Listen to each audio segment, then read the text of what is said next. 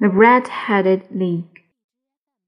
After my marriage, I lived with my wife in another part of London. My friend, Sherlock Holmes, continued to live in his apartment in Baker Street.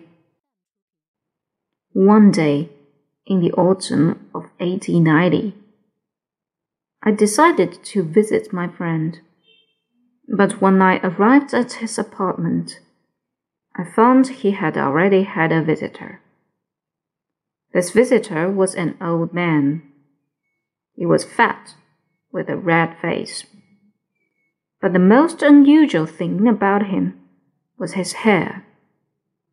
The color of the old man's hair was bright red. I'm sorry, Holmes, I said. I didn't know you were busy. I'll wait in the next room. But Holmes didn't want me to leave. He pulled me into the room and closed the door.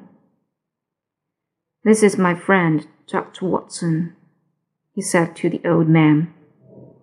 Dr. Watson has helped me with many cases. Perhaps he can also help me with yours. I'm very interested in your cases, Holmes, I said. This is Mr. Jabez Wilson, went on Holmes.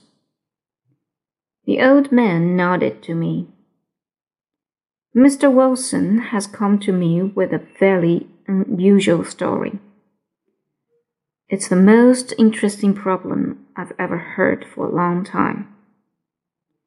Mr. Wilson, could you please tell your story again from the beginning?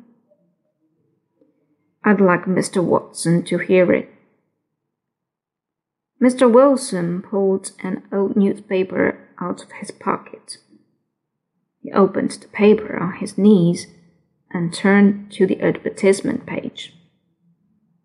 He ran his finger down the advertisements and pointed to one of them. Here, he said, this is how everything began.